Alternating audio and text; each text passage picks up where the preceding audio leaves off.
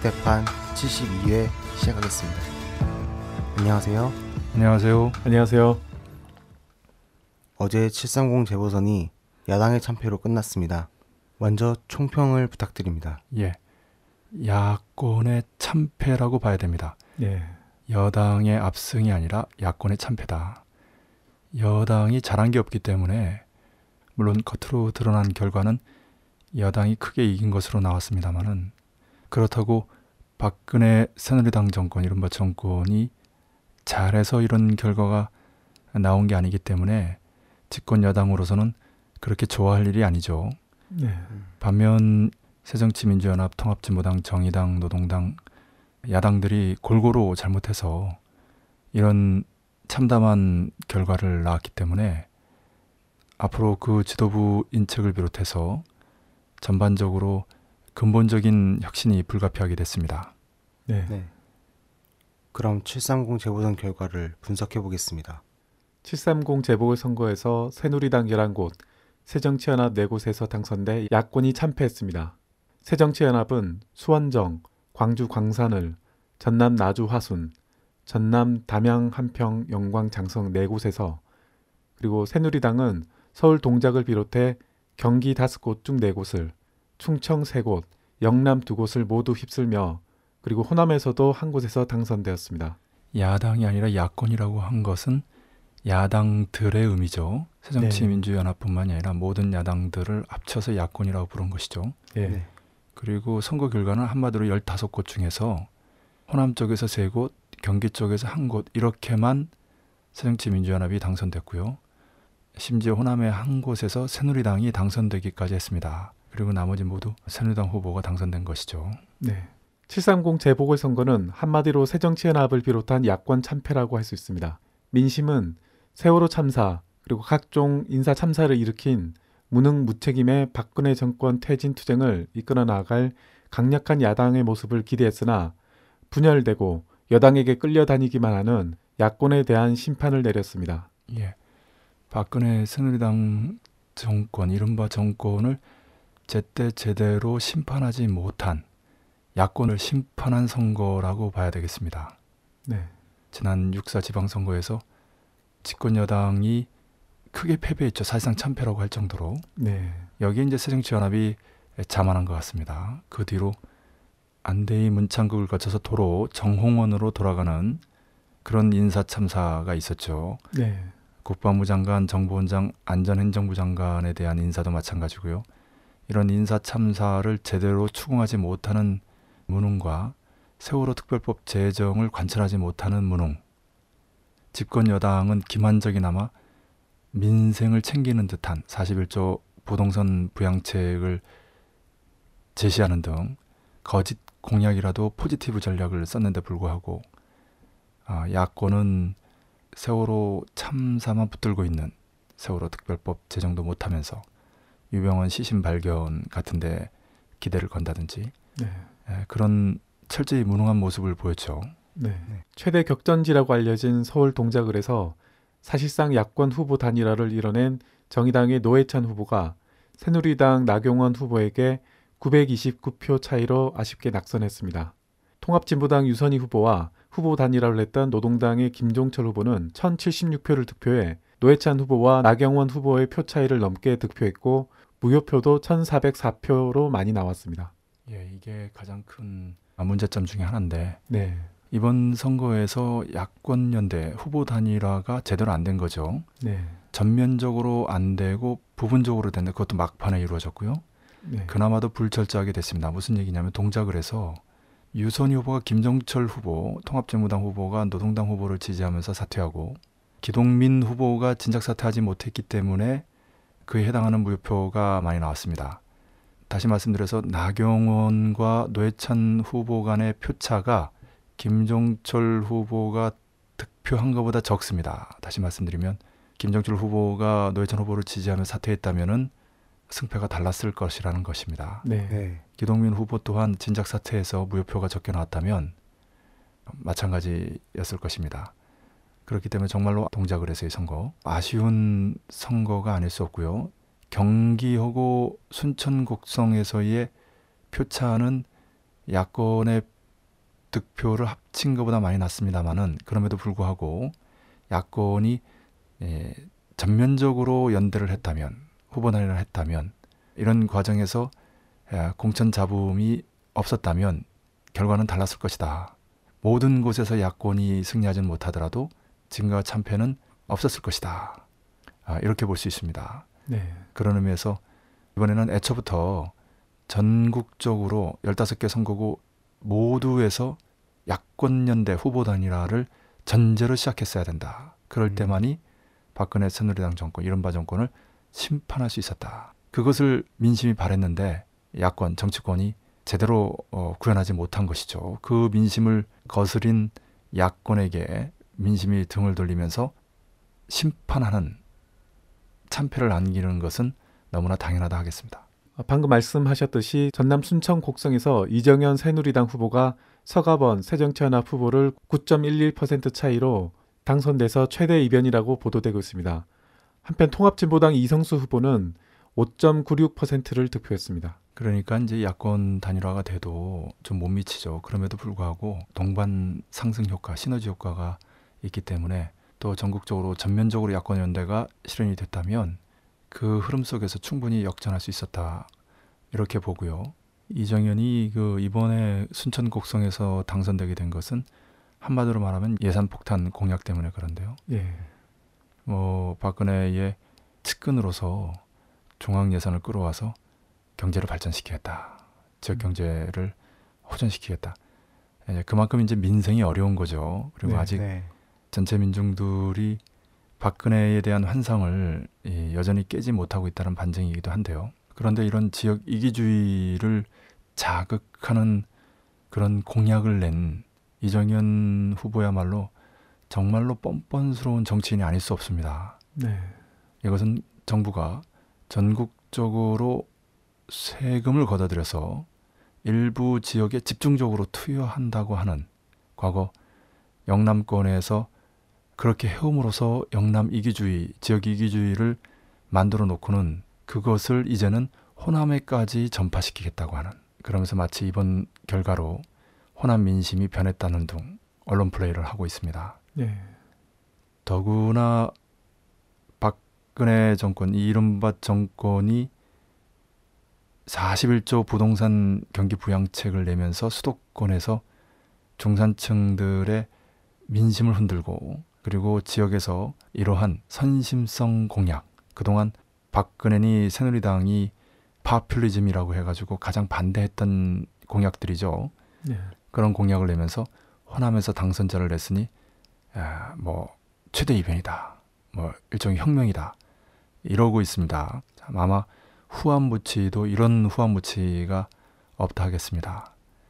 순천 곡성에서의 결과는 물론 이러한 측면도 없지 않지만 기본적으로 야권의 무능에 대한 호남 민심의 준엄한 심판이다. 지난 6.4 지방선거에서 집권 야당의 사실상 참패를 안긴 전체 민심을 제대로 읽고 구체적으로 국회 내에서 또 때로는 국회 밖에서 힘있게 관철하지 못한 야권에 대한 강력한 경고 메시지죠. 이렇게 읽어야 합니다. 네. 네. 한편 유력한 대선 주자로 손꼽혔던 손학규, 김두관 후보가 새누리당의 정치 신인인 김용남, 홍철호 후보에게 각각 10% 이상 표 차이로 낙선했고 새누리당의 임태희 전 대통령 비서실장도 새정치연합의 박광훈 대변인에게 패해 유명 거물급 인사들의 낙선이 이어졌습니다. 그 상대 후보는 별로 중요하지 않습니다. 미안하지만 어쨌든 임태희도 잠재적인 대선 후보 중에 한 사람이라고 볼 수 있는데 손학규, 김대관, 임태희의 낙선이 이번 선거에서 나름대로 특징 중에 하나죠. 그것은 위에서 내려 꽂히는 그런 넓은 의미의 전략 공천이 가지는 한계에 대한 유권자들의 심판이라고 할 수 있겠습니다. 네. 그렇기 때문에 아무리 부르자 선거고 역대로 전국적으로 유명한 정치인들이 지역에서 갑자기 출마해도 환영을 받았다고 해도 이제는 민심이 달라졌다. 예, 철저히 지역 주민들의 근거하는 것이 중요하다라는 것을 다시 한번 확인해 줬습니다. 야권 연대가 실패하고 전반적으로 야권이 침체된 측면의 영향도 무시할 수 없는 이유 중에 하나라고도 할 수 있겠습니다. 네. 네. 또 광주 광산을 해서 통합진보당 장원섭 후보가 26% 이상을 득표해 주목을 받았습니다. 그렇지만 이것은 권은희 후보의 문제점이 크게 부각된 반사이익적인 측면이 적지 않습니다. 네. 통합진보당의 자체 조직력과 맞물려서 말입니다. 그리고 이것으로 통합진보당이 이번 선거에서 나름 선전했다라는 식으로 면피를 한다면 정말로 곤란하지요. 왜냐하면 동작을 해서 유선희 후보가 방향착오적인 사퇴, 네. 다시 말씀드리면 노회찬 후보를 지지하면서 사퇴하는 것이 아니라 김종철 후보를 지지하면서 사퇴함으로써 결과적으로 김종철 후보가 끝까지 완주하게 됐고 그 득표 표차만큼 노회찬 후보가 떨어졌죠. 네. 네. 그리고 그 외에 곳곳에서 통합정당 후보는 일체 사퇴하지 않았습니다. 심지어 평택에서는 전 쌍용차 노조위원장이 나와서 적지 않은 득표를 했죠.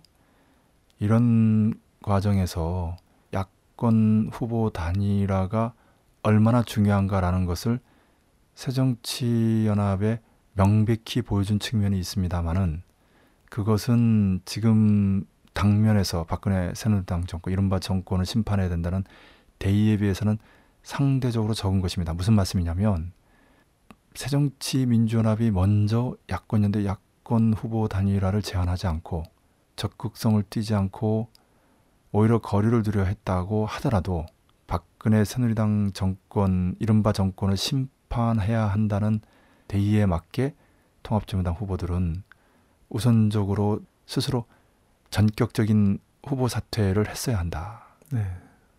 그렇게 해서 실질적으로 야권연대 야권 후보 단일화를 실현시켰어야 한다. 그것이 소인적으로 보이는 것이 아니라 군자적으로 보이는 그런데 그렇게 하지 않음으로써 새정치연합의 경고는 주었습니다마는 같이 동반 추락하는 그런 후과를 낳았습니다. 네. 네. 다시 말씀드려서 이번에 야권 연대 후보 단일화는 전국적으로 전면적으로 실현됐어야 했다. 음. 만약에 그게 안 됐을 때는 통합진보당이 대승적으로 대범하게 대의를 쫓아 전격적으로 사퇴했어야 한다. 음. 그랬다면 지금과는 달랐을 것이다. 그러지 않음으로써 새정치연합에 준 경고는 동반 추락에 비하면 작은 것이다. 음. 당면에서 전체 민심이 바라는 절박한 공동의 목표, 박근혜 새누리당 정권, 이른바 정권을 심판해야 된다는 대의를 우선적으로 생각했어야 한다. 가령 순천 곡성을 비롯해서 경기도 지역에서 몇 곳은 통합진보당 후보가 대의를 앞세우며 전격적으로 사퇴했다면 과연 어땠을 것인가. 그런 흐름들을 선거 과정에서 확실히 만들어냈다면 결과는 달랐을 것이다. 이렇게 말씀드릴 수 있겠습니다. 네, 이미 말씀들 하고 계신데요. 선거 참패 요인을 정리해 봤으면 합니다. 세 가지 요인을 짚을 수 있겠습니다. 먼저 첫 번째로 야권 단일화에 실패했습니다. 서울 동작을을 비롯한 일부 지역에서 선거 막판 극적으로 후보 단일화를 이뤄냈지만 미약했습니다. 특히 서울 동작을에서 정의당 노회찬 후보와 노동당 김종철 후보와의 단일화가 성사되지 못해서 결국 나경원 후보와 노회찬 후보의 표 차이보다 김종철 후보의 표가 더 많이 나왔습니다.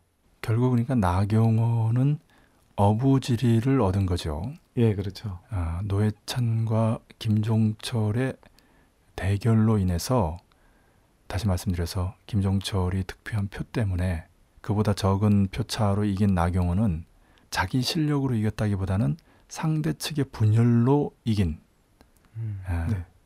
제대로 된 당선이라고 볼 수 없는 거죠. 그런 의미에서 볼 땐. 어쨌든 그러나 그런 결과를 낳게 하는데 원인을 누가 제공했는가 이 점에 대해서 뼈저리게 총화해야 한다. 반성해야 한다. 진보 정당들은 이번 선거에서의 참패가 진보 정당들의 분열이 중요한 원인 중에 하나라는 것을 결코 간과하지 말아야 하겠습니다. 네. 예, 특히 그 재보궐선거 투표율이 전국에서 동작을이 두 번째로 높았는데 네, 그만큼 야권 지지자들의 기대가 컸다고 할 수 있고요.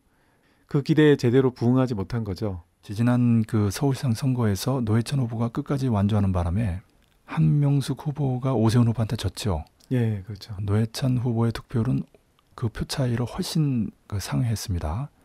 그때 뼈저린 교훈을 얻은 노회찬 후보는 이후 야권 연대 후보 단일화와 관련해서는 언제나 대승적으로 나오죠. 네. 그때 당시에 노회찬 후보가 진보신당의 후보였습니다. 예. 이번에 김종철 후보는 그 진보신당이 바뀐 노동당의 후보죠.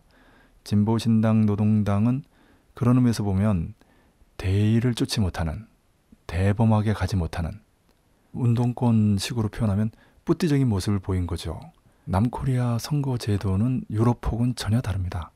음. 야권이 분열하게 되어 있는 선거 구조이기 때문에 그런 과정에서 수구 세력이 아주 손쉽게 어부지리를 누릴 수 있어요. 네.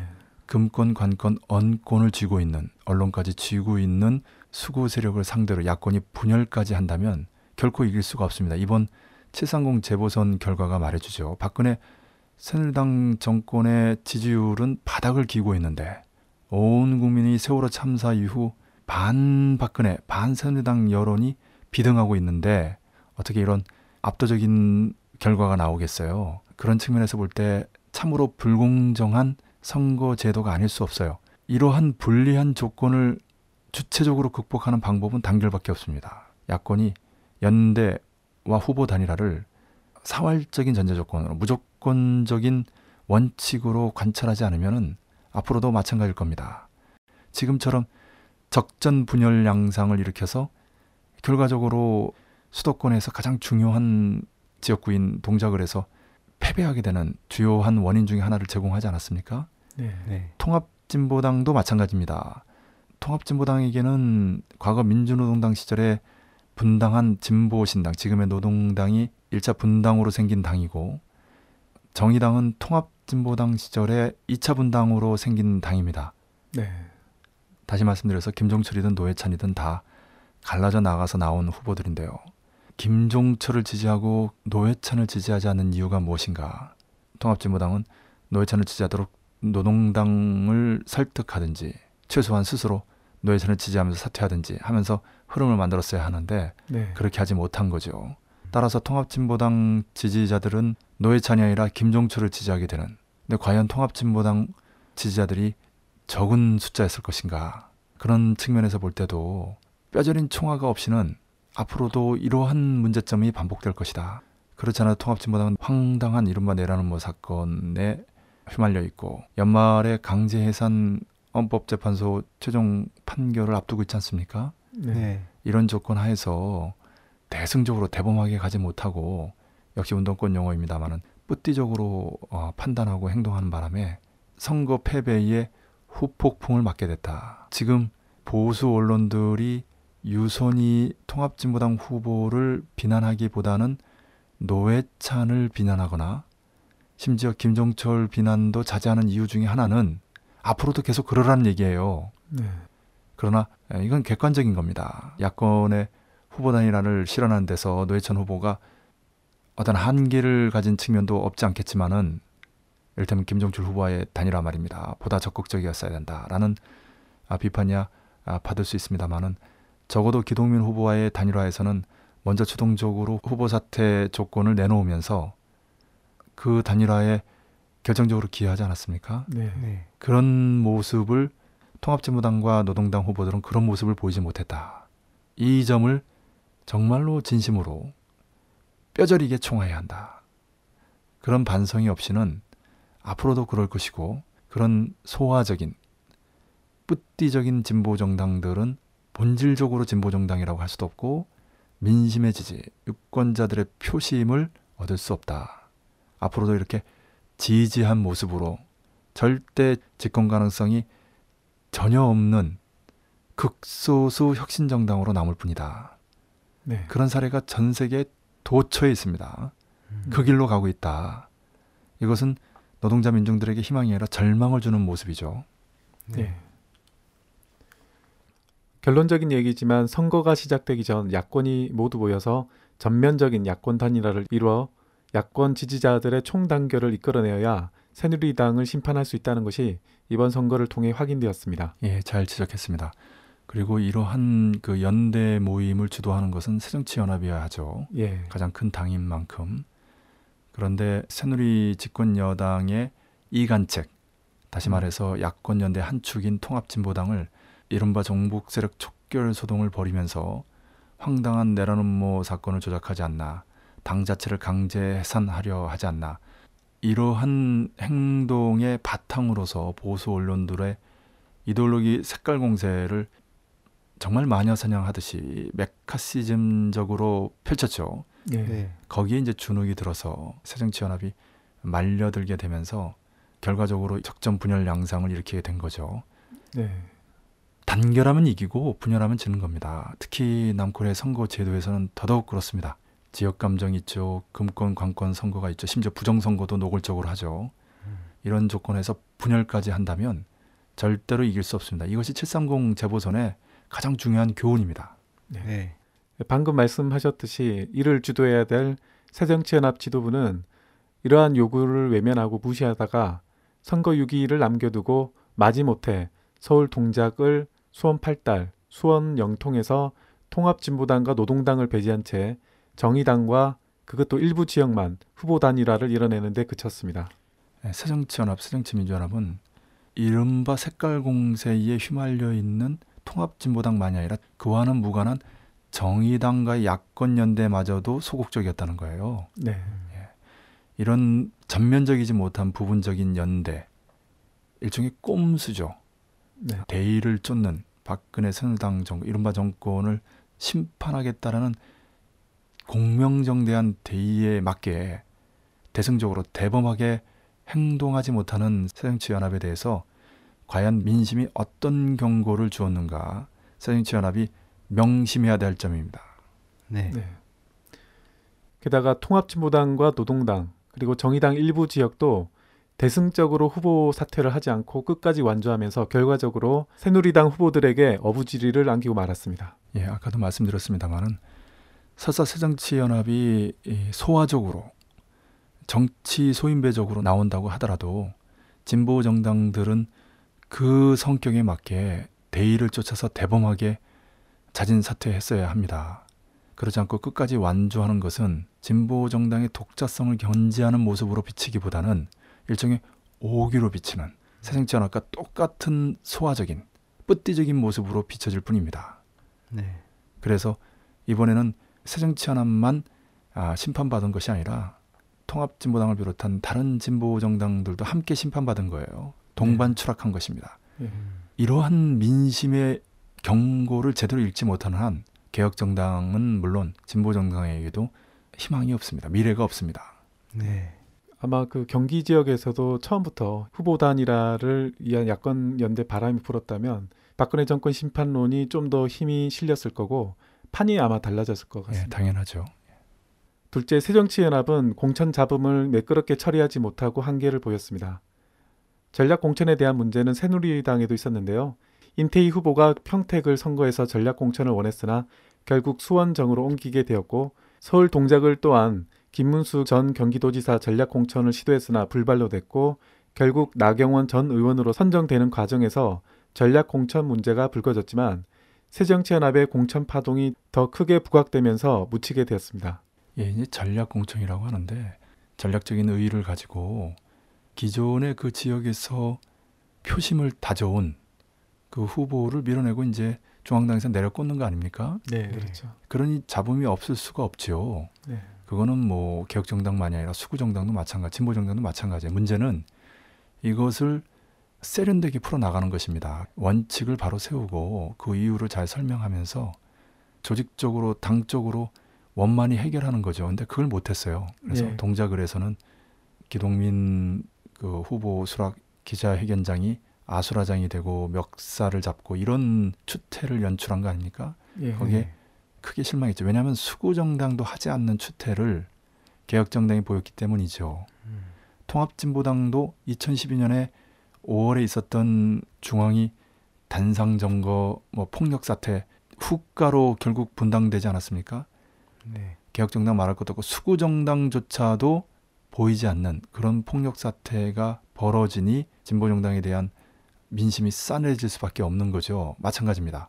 결국 2012년에 통합진보당이 그랬던 것처럼 이번 선거 과정에서 새정치연합은 새누리당보다 못한 모습을 보인 거예요. 공천 문제를 푸는 데서 적어도. 네. 그리고 결과적으로 기동민 후보가 사퇴하지 않았습니까? 예. 노회찬 후보가 24일까지 후보 단일화가 안 되면 스스로 사퇴하겠다라고 하니 기동민 후보도 예, 그렇게 나오지 않을 수 없는 거죠. 더구나 객관적으로 여론조사에서 밀리지 않았습니까? 예. 예. 그렇게 해서 결국 사퇴하고 보니 기동민 후보를 그런 아수라장을 만들면서 전략 공천을 할 이유가 없었던 거지요. 네. 예, 처음부터 아까 말씀하셨듯이 전국적이고 전면적인 야권 연대의 방향 속에서 이번 선거를 치렀다면 이런 일은 애초부터 없었던 것이죠. 네, 네. 그렇죠. 어, 또 다른 차원의 문제지만 광주 광산을에 전략 공천된 권은희 후보의 재산 신고 누락에 대한 새누리당 의혹 제기에 대해서 새정치연합 측에서 시급하게 진화하지 못하고 시간을 끌면서 전략 공천 문제가 증폭된 측면도 있습니다. 권은희 후보에 대한 재산 신고 문제는 이상이 없다는 선관위 결론이 선거 막판에 가서야 확인되었습니다.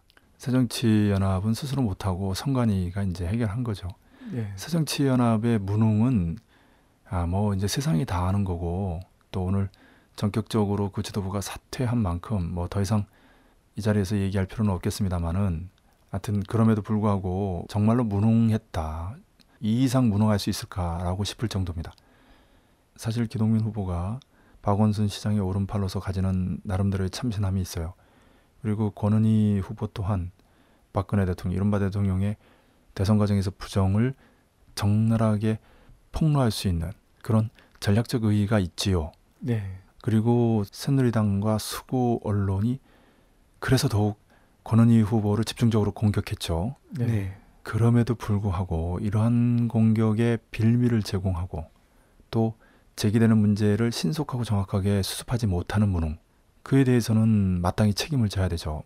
비록 권은희 후보는 당선됐지만 결코 그걸로 면죄부를 줄 수 없다라고 하겠습니다. 네. 셋째 박근혜 정권의 국정 공황 상태에 대한 야당의 대응과 투쟁이 기대 이하였습니다. 지난 6.4 지방선거 이후 야권은 박근혜 대통령의 국정 지지율이 36.1%로 취임 후 최저점을 찍는 유리한 상황에서 730 재보궐선거를 맞이했지만 새정치연합을 비롯한 야권은 이러한 유리한 국면을 야권의 지지로 이어가지 못했습니다. 새정치연합을 비롯한 야권은 안대희, 문창극에 이어 도로 정홍원으로 이어지는 인사 참사에 대해서 끝까지 싸워서 저지하지 못하고 마지막에 정총리를 인준함으로써 무력하게 타협했습니다. 뿐만 아니라 문제가 되었던 김관진 국가안보실장, 한민국 국방부 장관, 이병기 국가정보원장 등에 대한 인사를 용인하였습니다.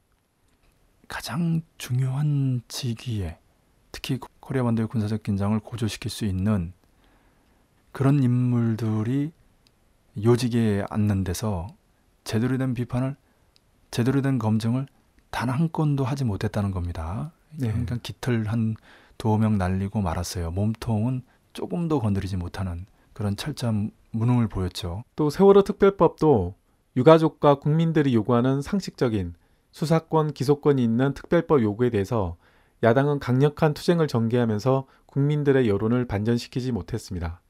지금 유가족들이 시민단체 대표들과 함께 장기 단식 농성을 하고 있지 않습니까? 네, 그렇죠. 이런 목숨을 건 단식 농성 투쟁까지 있는데도 불구하고 세월호 특별법 여전히 아무런 성과가 없습니다. 무원칙한 타협만 계속하고 뭐 기소권을 포기한다든지 수사권을 관찰하는 핵심적인 내용과 관련해서 그 정당성을 널리 국민들에게 선전하고 그 여론을 등에 업으면서 반드시 관찰하는 이런 능력을 전혀 보이지 않고 있어요. 예. 그냥 새누리당에 질질 끌려다니는 모습을 보이고 있으니 민심이 가만히 있겠습니까? 네. 종합적으로 봤을 때 새정치연합 지도부를 비롯한 야권은 새누리당의 여러 실책들에 대해서 배수진을 치고 강력하게 싸우기보다는 국회 내 테이블에서 적당히 타협하고 안주하려고 하다 보니 이를 방어하는 새누리당에 결국 끌려다니는 모양으로 비춰져 국민들에게 실망을 안겨주었습니다. 기회주의적이고 타협주의적이고 개량주의적인 모습이죠. 예, 보수 야당 개혁 정당의 한계가 적나라하게 드러난 기간이었다. 민심의 심판은 불가피했다. 지금이라도 민심의 이 준엄한 경고 메시지를 심장으로 새겨서 근본적으로 혁신해야 된다. 단순히 지도부만 바꾼다고 되는 것이 아니라 그동안의 소극적이고 수세적인 모습을 적극적이고 공세적인 방향으로 전환할 수 있는 그런 강력한 지도부, 유능한 지도부가 서야 합니다. 네.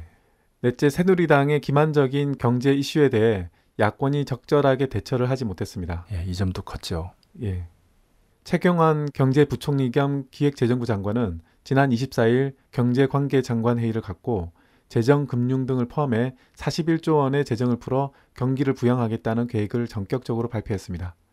이어서 30일에는 올해 연말까지 재정 보강과 정책 금융을 통해서 총 26조 원의 내외 자금을 공급하겠다며 보다 구체화된 경제 팽창 정책을 재차 발표하면서 새누리당 후보들에게 힘을 실어주었습니다. 경기 부양책은 결국 뭐냐 말이죠.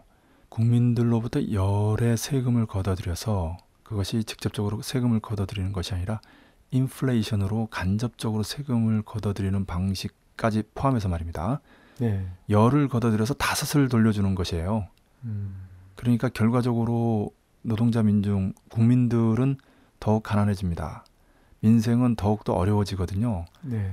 뭐 비유를 하면 심각한 병을 앓고 있는 환자에게 마약 주사를 놔서 잠깐 기력을 찾게 하지만 결과적으로 더욱 나빠지는 음, 그런 결과를 초래할 뿐입니다. 문제는 이러한 경기 부양책의 본질을 폭로하지 못하는 야당의 무능이죠. 네. 예. 실제로 박근혜는 대선 당시 거짓 공약들을 낸 것이 그 이후 완전히 드러나지 않았습니까?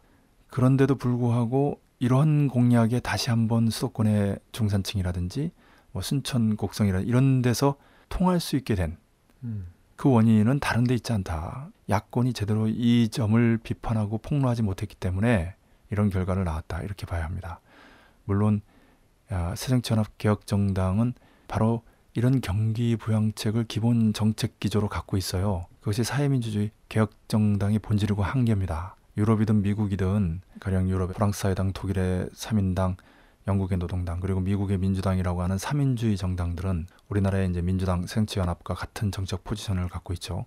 기본적으로 케인즈주의에 기초해서 뭐 유효 수요를 창출한다라고 하는 인플레이션 정책을 쓰고 있습니다. 인플레이션은 그 뒤에 tax가 생략된 말입니다. 인플레이션은 곧 tax예요. 네. 음.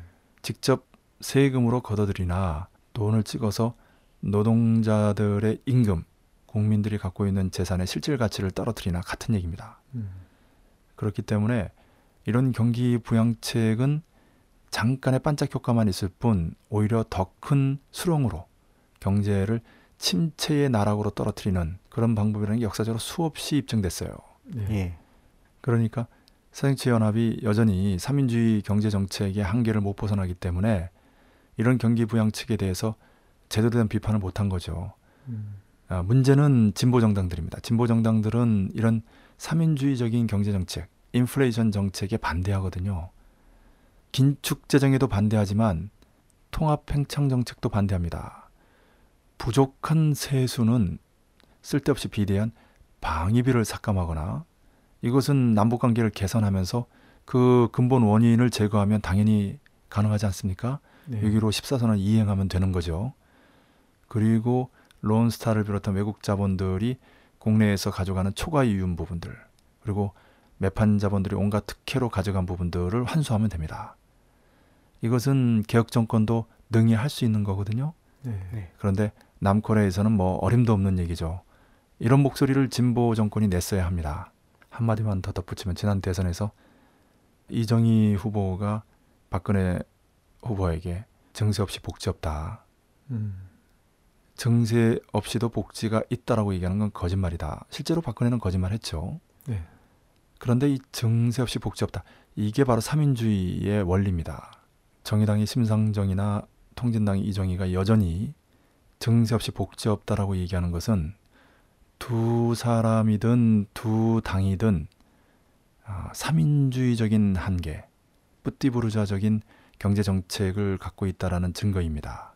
네. 정의당이야 사회민주주의, 삼인주의 정당을 표방하니까 그렇다 치고 한마디로 얘기하면 뿌띠부르주아, 뿌띠적인 정당이죠. 성격 자체가 강령을 그렇게 내걸었기 때문에 통합진보당은 그렇지 않거든요. 근데 그 지도부가 진보적인 경제 정책 그리고 그 바탕이 된 경제 이념을 갖고 있지 못하다 보니까 당의 성격은 뿌띠적이지 않은데 당의 지도부가 뿌띠적인 발언을 하고 정책을 내는 그런 현상들이 나타나고 있는 것입니다. 네. 이번 과정에서도 아무리 재보선 선거라고 하지만 진보 정당은 그 성격에 걸맞는 정책을 내걸었어야 합니다. 지금 41조 경기부양책의 본질을 밝히는 데서 새정치연합이 주된 역할을 했어야 하지만 진보 정당, 특히 통합진보당도 적극적으로 폭로 분쇄했어야 하는데 그렇게 하지 못한 거지요. 그러다 보니까 결과는 어떻게 되느냐? 일반 민중들에게는 중산층이라든지 지역 주민들에게는 박근혜 새누리당 집권 여당은 민생을 챙기는 듯한 긍정적인 포지티비한 이미지를 가지게 됐고 야권은 세월호 참사만 물고 늘어지는 그 특별법 제정도 하지 못하면서 뭐 가령 유병헌 시신 발견에 기대를 건다든지 이런 부정적인 네거티브 이미지를 갖게 됐어요. 긍정과 부정, 포지티브와 네거티브가 싸우면 부정 네거티브가 이기지 못합니다. 네. 개혁 정당 진보 정당이든 진보 정당 개혁 정당이든 이 야권은 이른바 정권 집권 여당을 비판하는 한편 그 대안을 제시해야 합니다. 네. 그 대안도 구체적인 공약도 중요하지만 그 바탕이 되는 원리도 함께 설명해 줘야 해요. 그렇지 않으면 제대로 이해되고 침투되지 않습니다. 예. 그냥 뭐뭐 하겠다, 뭐뭐 하겠다라는 식의 선심성 공약으로는 진심으로 민심을 움직일 수 없어요. 그건 새누리당이나 이정현이나 하는 짓이에요. 네. 네. 그런 측면에서 진보개혁 정당들, 야당들은 이번 선거를 쉽게 봤다. 다시는 이런 일이 없도록 근본적으로 혁신이 불가피하다. 제대로 된 정책 그 이념까지 준비하지 않고서는 민심의 지지를 얻을 수 없고 대한 세력으로 대한 정치 세력으로 부각될 수 없다. 이런 교훈이 확인된 선거이기도 합니다. 예. 네. 특히 전남 순천 곡성 새누리당 이정현 후보는 선거 기간 내내 중앙의 예산을 순천 곡성에 끌어다 예산 폭탄을 투하하겠다는 예산 폭탄 이슈를 집중적으로 부각해 지역 민심을 파고들었습니다. 아, 정말 율고의 가치도 없는 아주 뻔뻔스러운 철면피한 모습이죠. 네. 이 유권자들 경제 동물로 만드는 거예요. 네. 정치인은 민중들, 국민들을 대의 명분을 쫓아나가는 사회적인 존재로 만들어야지 이기심으로 가득 찬 생물학적 존재로 만들어서야 되겠어요? 네. 아주 천박한 정치인, 정치 간상배, 몰입꾼 이런 인간이 국회의원으로 당선되는 남코리아 정치 현실이 정말로 개탄스럽습니다. 네. 이에 반해 야권은 박근혜 정권 심판, 세월호 참사 이슈라는 원론적인 정치 공세 이외에 구체적인 민생 이슈에 대한 대안을 제시해 민생 파탄의 주범이 박근혜 새누리당 정권이라는 점을 부각하는 데 실패했습니다. 민생 파탄의 주범이 민생을 챙기는 모습으로 부각된 거죠. 이게 바로 이제 집권 여당의 간교한 술책이고 그런 네. 노하우가 풍부하죠. 예. 보수 수구 언론들이 받쳐준 내용이죠. 하여튼 부르주아 민주주의 선거는 본질이 이미지 선거예요. 그게 통하면 이기고 통하지 못하면 지고 뭐 이런 수준이에요. 예. 오히려 기만적인 정부의 경기 부양책이라는 공중 지원, 여당의 민생 공세에 대해서 적절한 대응을 하지 못한 채 결국 민생 이슈 주도를 새누리당에 빼앗겨 버렸습니다. 예, 정말 한심한 이보다 더 무능할 수 없는 그런 야당들의 모습이죠. 이미 여- 자세히 말씀드렸습니다. 네. 그럼 앞으로의 전망은 어떻게 되겠습니까? 이번 730 재보궐선거가 야권 참패로 결론이 나면서 정계에 향후 큰 변화가 일어날 것으로 보입니다. 첫째, 야권 지도부의 문책성 교체가 불가피합니다. 특히 새정치연합은 이미 지난 6.4 지방선거에서 제기됐던 책임론이 한 차례 유예된 만큼 지도부 교체론이 부각될 것으로 예상됩니다. 이미 선거 하루가 지난 오늘 김한길 안철수 지도부가 사퇴를 선언했죠. 예, 네. 맞습니다. 그래서 박영선 원내대표가 대행하는 체계가 됐고요. 조기 전대가 불가피하다. 예, 문재인이 전면에 등장하지 않으면 안 되는 상황이 됐다. 이렇게 말씀드릴 수 있겠습니다. 예. 새정치연합 당내에서는 이미 이번 선거 패배는 안철수 김한길 대표의 원칙도 전략도 없는 공천 때문이라며 박근혜 대통령의 잇따른 인사 참사와 유병헌 사건 등의 야권에 유리한 국면이었음에도 안철수 김한길 두 대표가 주도한 전략 공천 파동으로 호재를 다 깎아먹었다는 비판이 확산되고 있습니다. 특히 통합 이후 누적되어 온 두 대표의 비민주적인 당 운영 스타일이 선거 참패라는 최악의 결과를 안긴 만큼 현 지도부가 사퇴하고 비상대책위 체계로의 전환 이후 조기 전당대회를 개최해야 된다는 요구가 높아지고 있습니다. 안철수 세력을 통합시킨 것은 민주당이 잘한 것입니다. 네. 김한길 당시 대표가 가장 잘한 성과 중에 하나죠. 그런데 안철수가 정말 준비가 안 된 정치인이에요. 음, 공동 대표를 맡았지만 그리고 또 한편 김한길 당시 대표도 정말 문제가 많은 사람이에요. 그러다 보니까 두 사람의 문제가 동반 상승 효과, 시너지 효과를 발휘했다. 네. 네. 그래서 지난 6.4 지방선거에서 새누리 집권 여당을 철저히 참패시킬 수 있는 그리고 이번 730 재보선도 그 연장선에서 박근혜 새누리당 정권, 이른바 정권을 철저히 심판할 수 있었는데 그렇게 못한 거죠. 네. 이 점은 정말로 뼈저립니다. 그 두 사람이 지도부를 구성하기에도 부족한 사람들이지만 문제점이 드러났을 때 즉각적으로 또 새누리 정치연합 조직적으로 해결하지 못한 점이 정말로 뼈 아픕니다. 네. 다시 강조하지만 문재인이 전면에 등장해야 된다. 문재인이라는 구원 투수가 없이 과연 새정치연합의 활로를 개척할 수 있겠는가 의문입니다. 네. 더 이상 은연자중하지 말고 이번 선거를 계기로 새정치연합 내에 가장 강력한 대선 후보인 문재인이 전면에 등장해서 새정치연합 호를 지휘하고 이끌고 나가야 된다. 당의 체질을 근본적으로 개선해야 된다.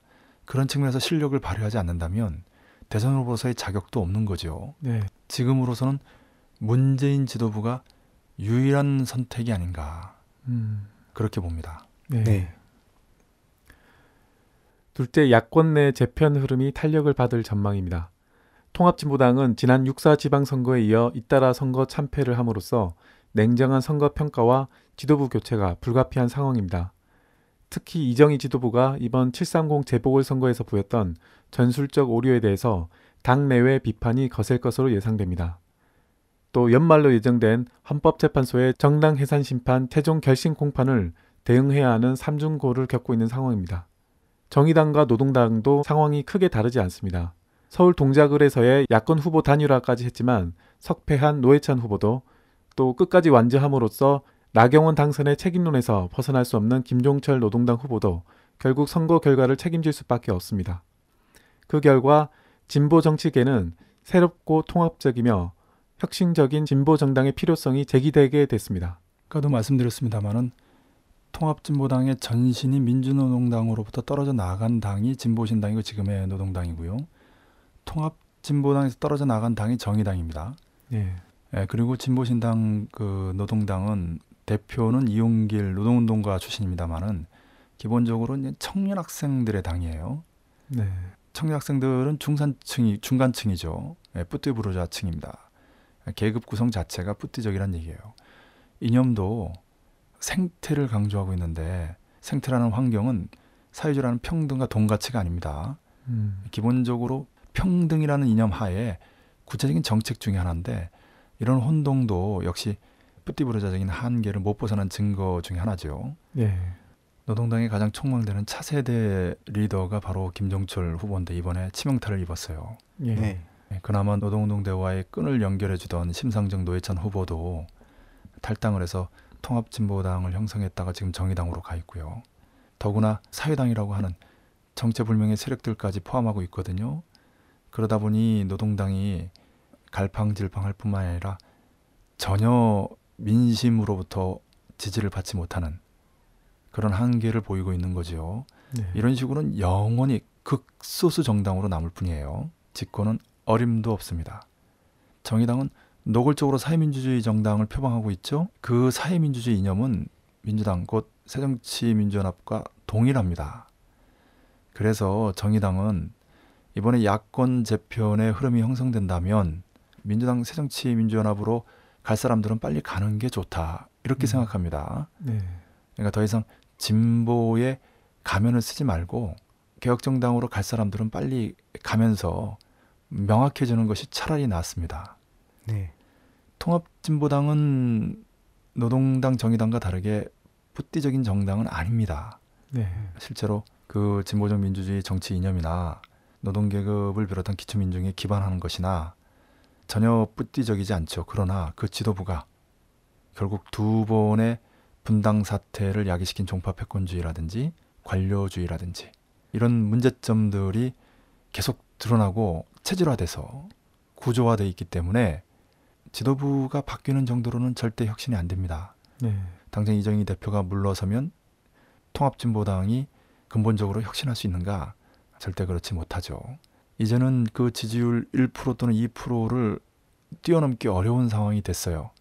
그렇기 때문에 통합진보당 노동당 정의당은 노동자 민중의 자주적 요구를 담아낼 수 있는 그릇이 못 된다. 음. 작다. 뿌띠적이다. 이렇게 지적할 수 있겠습니다. 그래서 이제는 이 세 개의 당 어느 당을 노동자 민중이 희망으로 삼을 수 없기 때문에 불가능하기 때문에 새롭고 통합적이고 혁신적인 진보 정당을 창당하지 않을 수 없다. 그 필요성이 절박하게 제기된다. 네.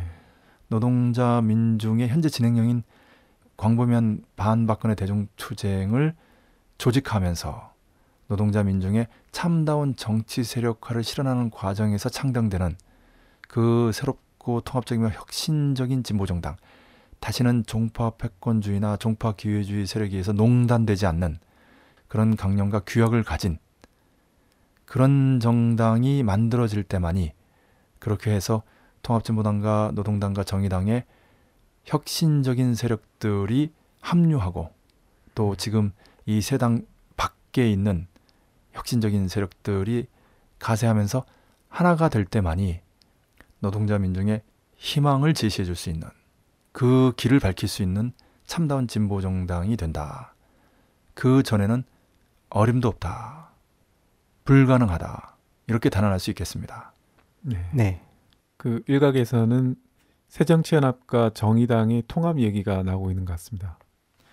예, 방금 말씀드렸듯이 두 당의 이념이 같기 때문에 또 구체적으로 뭐 노회찬 같은 경우는 뭐, 뭐 독일식 비례대표제를 받으면 뭐 새정치민주연합 민주당에 입당하겠다 이런 얘기도 공언했고요. 네. 이제 본질이 드러난 발언들이죠. 그렇지만 정의당의 모든 당원들이 그렇진 않습니다. 그래서 음. 갈 사람은 빨리 가고 남을 사람 남고 그렇게 진보적 원칙을 견지하는 사람들로 새롭게 진보 정당을 결성할 때만이 그 길에 희망이 있다. 이대로는 안 된다. 이런 말씀 드리면서 갈 사람은 가고 남을 사람 남는 것이 결코 진보 세력에 불리하지 않다. 음. 기회주의 세력의 본질들이 전면에 드러나서 옥석이 가려지는 것이 당장은 좀 위축될지 몰라도 궁극적으로는 오히려 긍정적이다 이렇게 봅니다. 셋째, 선거 변형론의 환상이 깨지고 항쟁 변형론이 부각되고 있습니다. 이번 730 재보궐선거의 야권 참패는 현재 야권을 대한 세력으로 내세워 박근혜 정권을 심판하겠다는 것은 불가능하다는 것을 역설적으로 보여주었습니다. 뉘앙스가 좀 다른데요. 선거로 변혁하는 것, 선거로 바꾸는 것은 불가능하다라는 것을 보여줬지. 결국은 지금 박근혜 새누리당 정권을 무너뜨리고 나면 지금 정치 세력으로 정권을 세울 수밖에 없어요. 예. 구체적으로 개혁 정치 세력이 집권 세력이 되겠죠. 가령 박근혜 이른바 대통령에서 문재인 대통령으로 된다든지 그것이 불가능하다는 것이 아니라 선거로 바꾸는 것이 불가능하다. 물론 지금의 정치 세력들이 근본적으로 혁신하지 않으면 대중항쟁도 어려울 것입니다. 그럼에도 불구하고 과거에도 진보 정당이 아예 없을 때 또 개혁 정당이 시원찮을 때도 항쟁은 일어났습니다. 1986년에 야당들이 얼마나 무력했어요. 그러니까 1987년에 광범위한 대중들이 들고 일어나면서 요랑쟁을 성공시키지 않았습니까? 네. 예. 지금이 바로 그런 시기다라고 말씀드릴 수 있겠습니다. 예. 야권 지도부들의 무능함과 분열은 대단히 심각하며 그 결과 이번 730 재보궐선거에서 오히려 국민들로부터 심판을 받게 되었습니다. 이와 달리 박근혜 정권 퇴진 투쟁은 가속화되고 있습니다. 민주노총은 지난 7월 22일 박근혜 정권 퇴진을 전면에 내건 동맹 파업을 성사시킨 데 이어 8월 전면 총파업을 예고하고 있으며 의료, 금속, 건설, 철도, 공공부문 등 각 연맹별 총파업을 예고하고 있습니다. 지난 7월 22일에 서울에서만 에, 전국에서 서울 빼고 7만, 총 10만이 투쟁에 참여했죠. 예. 그리고 이틀 뒤인 세월호 참사 100일 추모 문화제에서 3만 5천여 명이 예, 참가했습니다.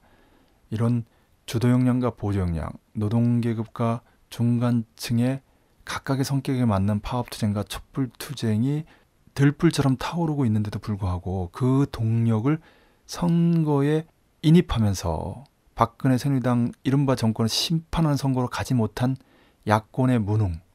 그래서 이 투쟁하는 노동자 민중들은 진보 정당들이든 개혁 정당이든 자신의 참다운 지도 정치 세력으로 보지 않고 있는 거죠. 네. 그럼에도 불구하고 항쟁은 일어날 수 있습니다. 정치권이 무능해도 항쟁은 일어날 수 있어요. 오히려 정치권이 무능하기 때문에 선거로 안 되고 말로 안 되기 때문에 거리에서 힘으로 세상을 바꾸겠다라고 하는 흐름이 촉진될 수 있습니다. 그것이 87년 6월 항쟁이죠. 네. 네. 또 세월호 참사의 여러 의혹들이 추가로 밝혀지면서 정부 책임론은 확산되고 있습니다. 게다가 8월 을지 프리덤 가디언 합동 군사 연습에 따른 군사적 긴장이 구체적으로 촉발되는 순간 박근혜 정권 퇴진 투쟁은 폭발적으로 일어날 전망입니다. 예, 세월호의 실소유주가 국가정보원이었다. 예. 라는 구체적인 증거가 밝혀졌죠. 네. 유병언 시신과 관련해서도 온갖 의혹들이 제기되고 있습니다. 최근에는 이명박 전 대통령과의 관련설도 제기되고 있습니다. 예. 이건 정말 파면 팔수록 끔찍하고 끝이 없는 사건이 세월호 사건입니다. 단순히 재난 사고로 수백 명의 사람이 목숨을 잃었다라는 사건이 아니라 남콜의 온갖 치부가 집중되어 있는 구조적인 모순이 집결되어 있는 사건이다. 그렇기 때문에 이 세월호 특별법 제정을 여당에서 한사코 반대하는 것이고요. 네. 아, 유족들을 비롯한 시민사회 단체들이 목숨을 건 단식 투쟁을 전개하고 있는 것입니다. 을지 프리덤 가디언 훈련 8월에서 9월까지 전개되고 있는데 북은 7월 27일 하루 전날 7월 26일에 싸움 준비가 완성됐다고 선언했어요. 네. 7월 27일은 금수산 태양궁 김일성, 김정일 대원수들이 영면하고 있는 그 북의 성지 앞에서 전체 조선인민군 군인들이 맹세를 했다는 거 아닙니까? 예. 네. 그 하루 전날 남코리아 주둔 미군 기지를 타격하는 로켓 발사 시험을 한 뒤에 그 행동에 대해서 설명을 해줬어요. 미 본토의 워싱턴 펜타곤을 비롯해서 태평양의 여러 곳들 괌도나 하와이 뭐 호주의 다윈 기지 이런 데 다 포함되는 거죠. 가까운 남코리아 미군 기지 뭐 일본의 오키나와 기지는 말할 것도 없고 말이죠. 네. 이런 군사적 긴장이 초긴장 상태로 전쟁 가능성이 90% 이상을 상회하는 그런 전쟁 정세가 8월에 조성될 전망입니다. 한마디로 말씀드려서 긴장이 격화되고 있다. 그런 긴장 격화는 일반적으로 남코리아에서도 선거 변혁보다는 항쟁 변혁의 분위기를 촉진시키는 경향이 있습니다. 네. 네. 다르게 말씀드리면 코리아 반도는 항쟁 가능성과 전쟁 가능성이 높고 혁명 가능성이 낮은데 이제는 항쟁 가능성 못지않게 혁명 가능성이 높아지는 왜냐하면 선거로 안 되니까 음. 항쟁밖에 없고 단순한 개혁적인 조치로는 안 되겠다. 이건 근본적인 혁명이 불가피하다라는 인식이 점점 더 확산되고 있는 것입니다. 네. 그런 의미에서 볼 때 미국과 수구 세력은 이번 선거에서 새누리 집권 여당이 대승을 거둔 것이 약이 아니라 독이다. 음. 결국 노동자 민중들은 아유 선거로 안 돼. 아, 지금 정당들로 안 돼. 우리가 직접 나서서 완전히 갈아엎어야 돼. 이것은 단순한 항쟁의 분위기가 아니라 혁명의 분위기로 끌어올리고 있는 것입니다. 네. 주전자 안에서 민심이 부글부글 끓고 있을 때 주전자의 주둥이가 막혀 있고 뚜껑에 구멍이 뚫려 있지 않다면 주전자는 결국 그 점증하는 증기압으로 인해서 폭발하고 맙니다. 네. 그게 네. 혁명이죠. 개량적인 조치가 필요한 이유는 혁명을 막기 위해서예요. 음. 1980년 6월 항쟁이 끝까지 갔으면 혁명으로 가죠. 네. 그래서 6.29 선언이 필요했던 겁니다. 이런 기만적인 개량적인 조치 이 카드를 쥐고 있는데 이번에 730 재보선에서 실수했다고 봅니다. 저는 그 이유는 미국이 아베 정권, 박근혜 정권을 세운 이유가 여전히 필요하기 때문이죠. 미일남 삼각군사 동맹을 완성하는 데서 아베와 아베 못지않은 파시스트인 박근혜가 필요한 것이고요. 그 박근혜 새누리당 정권에 힘을 실어주기 위해서 이번 730 재보선에서도 야권의 분열과 무능을 촉진시키고 이러이러한 조치를 취해서 야권의 참패로 인한 반사이익 상당 기간의 전국 주도권을 줄 수 있는 그런 힘을 집권 여당에게 준 거죠. 예. 그런 미국의 제국주의적인 그 본질과 그 정책적인 속내를 꿰뚫어 본 북은 선거 당일 30일 이번에는 묘향산에서 동해 쪽으로 로켓을 발사했어요. 묘향산에서. 그러니까 북은 어디에서든 이러한 로켓을 발사할 수 있어요. 음. 그것을 다시 한번 보여주면서 이번에 2, 3월 달 또 7월 달에 북이 로켓을 발사한 것이 뭐 확인되지 않은 정보입니다만은 천 발에 가깝다라는 얘기도 있습니다. 예. 얼마나 많은 로켓을 발사했는지 모를 정도입니다. 그 초정밀도뿐만이 아니라 아, 이런 대대적인 로켓 공세를 통해서 남코리아 군부에서조차도 북의 로켓 능력에 화들짝 놀라는 그런 상황입니다. 다시 말씀드려서 이번 730 재보선을 통해서 항쟁 가능성도 혁명 가능성도 높아졌지만 전쟁 가능성도 높아졌다. 아직은 항쟁 가능성, 전쟁 가능성, 혁명 가능성의 순서지만 경우에 따라서는 전쟁 가능성이 맨 앞자리에 나오는 가장 높아지는 그런 정세가 조성될 수 있다. 8월의 을지 프리덤 가디언 합동 군사 연습 기간은 초미의 긴장 상태가 조성되면서 뭐 가령 북이 서해 오도를 점령한다든지 또는 그 이상의 전면적인 전쟁이 발발할 수도 있는 그 가능성이 매우 높은 상황이다. 그렇기 때문에 730 재보선은 북이 남측 스스로 정권을 바꾸면서 코리아 반도를 평화 통일의 방향으로 나아가게 할 수 있는 능력을 확인하는 계기였는데 역시 안 되는구나라고 그 기대를 접는 계기가 됐다. 그러니까 선거가 잘 됐으면 전쟁 가능성이 줄어드는데 선거가 안 돼서 전쟁 가능성이 높아졌다는 얘기입니다. 예. 네. 그것은 반대로 미국과 수구 세력이 실수했다. 당장은 약이 되는 것 같지만 결국은 독이 될 수 있다. 이것이 또 다른 측면에서 본 코리아 정세의 본질입니다. 다시 말씀드려서 선거로 안 되니까 항쟁이 불가피하다. 이제는 개혁이 아니라 혁명이다. 라는 분위기도 고치되면서 이제는 남측 자체의 힘으로 정권을 바꿀 기대를 접어야겠다라고 하며 북이 전쟁과 관련된 추후 결심을 촉진하는 계기가 됐다. 음. 미국과 수구 세력이 실수했다. 이렇게 봅니다. 네. 예. 네, 오늘도 말씀 잘 들었습니다. 730 재보선 선거에서 야권의 참패가 오히려 항쟁 가능성을 높였다는 분석이 인상적입니다. 그리고 전쟁 가능성도 높아지고 있다는 분석에 모두 주의해야 한다고 봅니다. 오늘도 정말 수고하셨습니다. 예, 수고하셨습니다. 수고하셨습니다.